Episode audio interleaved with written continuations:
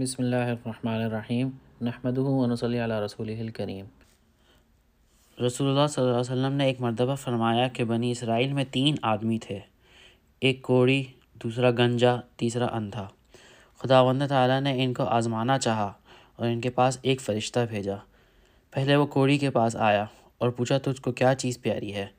اس نے کہا، مجھے اچھی رنگت اور خوبصورت کھال مل جائے اور یہ بلا جاتی، اور یہ بلا جاتی رہے۔ جس سے لوگ مجھ کو اپنے پاس بیٹھنے نہیں دیتے اور گھن کرتے ہیں۔ اس فرشتے نے اپنا ہاتھ اس کے بدن پر پھیر دیا۔ اسی وقت چنگا ہو گیا اور اچھی کال اور خوبصورت رنگت نکل آئی۔ پھر پوچھا، تجھ کو کون سی کون سے مال سے زیادہ غبت ہے؟ اس نے کہا، اونٹ سے۔ بس ایک گابن اونٹنی بھی اس کو دے دی اور اور کہا، اللہ تعالیٰ اس میں برکت دے۔ پھر گنجے کے پاس آیا اور پوچھا تجھ کو کون سی چیز پیاری ہے؟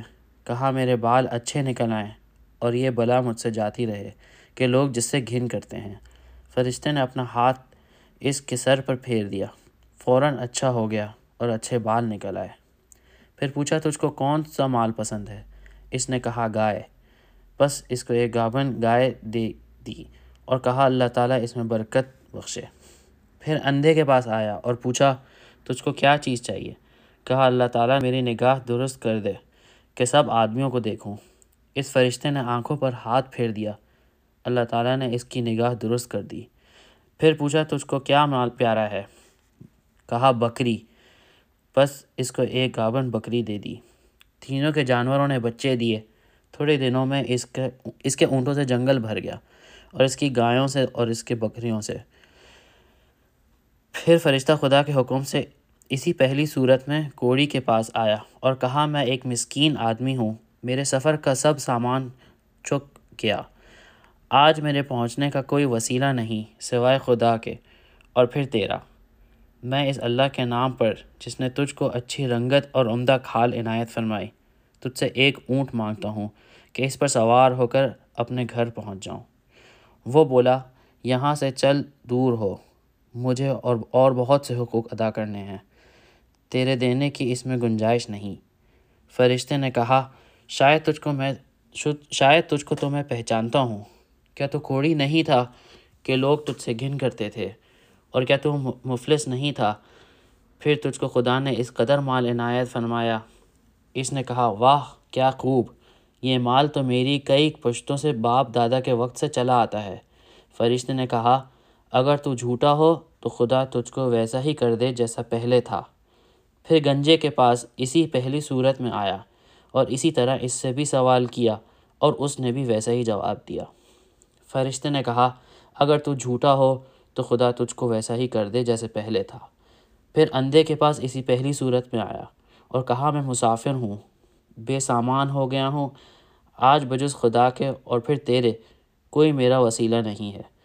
میں اس کے نام پر، جس نے دوبارہ تجھ کو نگاہ بخشی، تجھ سے ایک بکری مانگتا ہوں کہ اس سے اپنی کارروائی کر کے سفر پورا کروں۔ اس نے کہا، بے شک میں اندھا تھا۔ خداوند تعالیٰ نے محض اپنی رحمت سے مجھ کو نکاح بخشی۔ جتنا تیرا جی چاہے، لے جا، اور جتنا چاہے چھوڑ جا۔ خدا کی قسم، کسی چیز میں کسی چیز میں تجھ کو منع نہیں کرتا۔ فرشتے نے کہا، تو اپنا مال اپنے پاس رکھ، مجھ کو کچھ نہیں چاہیے۔ فقط تم تینوں کی آزمائش منظور تھی۔ سو ہو چکی۔ خدا تجھ سے راضی ہوا اور ان ان دونوں سے ناراض۔ فائدہ۔ خیال کرنا چاہیے کہ ان دونوں کو ناشکری کا کیا نتیجہ ملا کہ تمام نعمت چھن گئیں اور جیسے تھے ویسے ہی رہ گئے اور خدا ان سے ناراض ہوا۔ دنیا اور آخرت دونوں میں نامراد رہے۔ اور اس شخص کو شکر کی وجہ سے کیا عوض ملا کہ نعمت بحال رہی اور خدا اس سے خوش ہوا اور وہ دنیا اور آخرت دونوں میں شاد و مراد ہوا۔ ایک بار حضرت ام سلمہ رضی اللہ عنہ کے پاس کہیں سے کچھ گوشت آیا اور جناب رسول خدا صلی اللہ علیہ وسلم کو گوشت بہت اچھا لگتا تھا۔ اس لیے حضرت ام سلمہ رضی اللہ عنہ نے خادمہ سے فرمایا کہ یہ گوشت طاق میں رکھ دے، شاید حضرت نوش فرمائیں۔ اس نے طاق میں رکھ دیا۔ اتنے میں ایک سائل آیا اور دروازے پر کھڑے ہو کر آواز دی بھیجو اللہ کے نام پر خدا برکت کرے۔ گھر میں سے جواب دیا، خدا تجھ کو بھی برکت دے۔ اس لفظ کا یہ اشارہ ہے کہ کوئی چیز دینے کی موجود نہیں ہے۔ وہ سائل چلا گیا۔ اتنے میں رسول اللہ صلی اللہ علیہ وسلم تشریف لائے اور فرمایا، اے ام سلمہ، تمہارے پاس کھانے کی کوئی چیز ہے؟ انہوں نے کہا ہاں ہے۔ اور خادمہ سے کہا کہ، جاؤ، گوشت آپ کے واسطے لے آؤ۔ وہ گوشت لینے گئی، دیکھتی کیا ہے کہ وہاں گوشت کا نام بھی نہیں ہے، فقط ایک سفید پتھر کا ٹکڑا رکھا ہے۔ آپ نے فرمایا، چونکہ تم نے سائل کو نہ دیا تھا، اس لیے وہ گوشت پتھر بن گیا۔ فائدہ، غور کیجیے کہ خدا کے نام پر نہ دینے کی یہ، نہ دینے کی یہ نحوست ہوئی کہ اس گوشت کی صورت بگڑ گئی اور پتھر بن گیا۔ اسی طرح جو شخص سائل سے بہانہ کر کے خود کھاتا ہے، وہ پتھر کھا رہا ہے۔ جس کا یہ اثر ہے کہ سنگ دلی اور دل کی سختی بڑھتی چلی جاتی ہے۔ چونکہ حضرت صلی اللہ علیہ وسلم کے گھر والوں کے ساتھ خداوند کریم کی بڑی عنایت اور رحمت ہے، اس لیے اس گوشت کی صورت کھلی نگاہوں میں بدل بدلی تاکہ اس کے استعمال سے محفوظ رہیں۔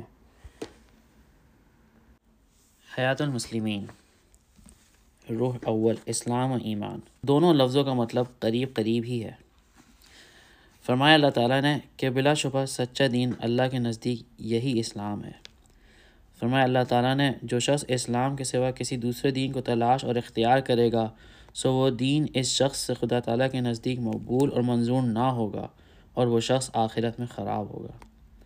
فرمایا اللہ تعالیٰ نے جو شخص تم میں سے اپنے دین اسلام سے پھر جائے، پھر کافر ہی ہونے کی حالت میں مر جائے، تو ایسے لوگوں کے نیک اعمال دنیا اور آخرت میں سب غارت ہو جاتے ہیں۔ اور وہ ایسے لوگ دوزخی ہوتے ہیں اور یہ لوگ دوزخ میں ہمیشہ رہیں گے۔ فائدہ، دنیا میں اعمال کا غارت ہونا یہ ہے کہ اس کی بیوی نکاح سے نکل جاتی ہے۔ اگر اس کا کوئی مورس مسلمان مرے تو اس شخص کو میراث کا حصہ نہیں ملتا۔ مرنے کے بعد جنازے کی نماز نہیں پڑھی جاتی اور آخرت میں ضائع ہونا یہ ہے کہ ہمیشہ ہمیشہ کے لیے دوزخ میں داخل ہوتا ہے۔ اگر یہ شخص پھر مسلمان ہو جائے تو بیوی سے پھر نکاح کرنا پڑے گا۔ بشرط یہ کہ بیوی بھی راضی ہو۔ اور اگر وہ راضی نہ ہو تو زبردستی نکاح نہیں ہو سکتا۔ فرمایا، اللہ تعالیٰ نے، اے ایمان والو، تم ضروری عقیدوں کی تفصیل سن لو۔ وہ یہ ہے کہ اعتقاد رکھو اللہ تعالیٰ کے ساتھ اور اس کے رسول محمد صلی اللہ علیہ وسلم پر اور اس کی کتاب کے ساتھ جو اس نے اپنے رسول پر نازل فرمائی اور ان کتابوں کے ساتھ بھی جو کہ رسول اللہ صلی اللہ علیہ وسلم سے پہلے اور نبیوں پر نازل ہو چکی ہیں۔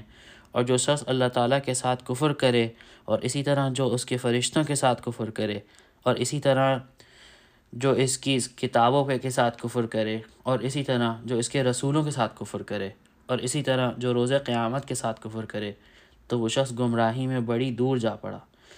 بلا شبہ جو لوگ پہلے تو مسلمان ہوئے، پھر کافر ہوئے، پھر مسلمان ہوئے اور اس بار بھی اسلام پر قائم نہ رہے ورنہ پہلی بار کا اسلام سے پھر جانا معاف ہو جاتا، بلکہ پھر کافر ہو گئے۔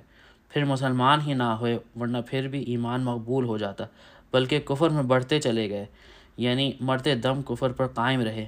اللہ تعالیٰ ایسوں کو ہرگز نہ بخشیں گے، اور نہ ان کو بہشت کا راستہ دکھلائیں گے۔